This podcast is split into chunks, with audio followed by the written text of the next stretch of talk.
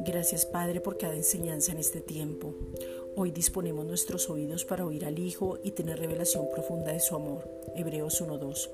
Hoy miramos lo que tú ves para poder estar atentos a las señales, conocer los tiempos y ser entendidos en ellos. Daniel 9:25. Hoy decidimos hablar bien, Proverbios 15:28.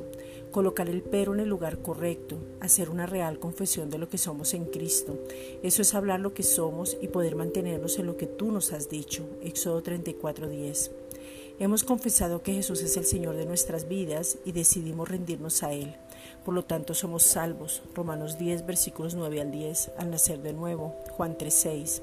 Hemos creído que Jesús se hizo una sola llaga en su cuerpo para darnos sanidad, que Él llevó todas nuestras enfermedades, primera de Pedro 2 24, y que todo dolor lo sufrió. Por lo tanto podemos decir somos sanos de toda enfermedad. Todo virus se seca, todo dolor se va. Nuestro cuerpo se alinea conforme a lo establecido por Dios y nos gozamos porque tenemos sanidad y salud divina sobre nuestras vidas. Por lo tanto, podemos decir, somos sanos. Isaías 53, versículos 4 al 5. Recibimos ese regalo maravilloso que es la sanidad divina. Sabemos que Él fue herido por nuestras rebeliones, fue molido por nuestros pecados y el castigo de nuestra paz fue sobre Él.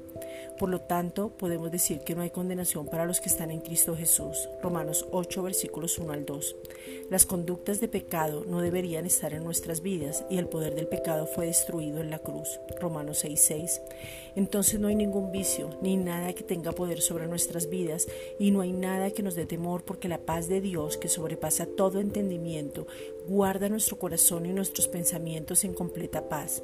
Filipenses 4:7. Esa es la razón por la cual pensamos en lo que piensa el Padre, en todo lo bueno, lo justo, lo puro, lo amable, lo que es de buen nombre, y podemos decir somos libres, estamos apartados para Él y por tanto nos apartamos del mal. La paz en Cristo nos habita y entonces nada, nada nos va a intranquilizar, porque Él mismo es la paz. Gracias, Padre.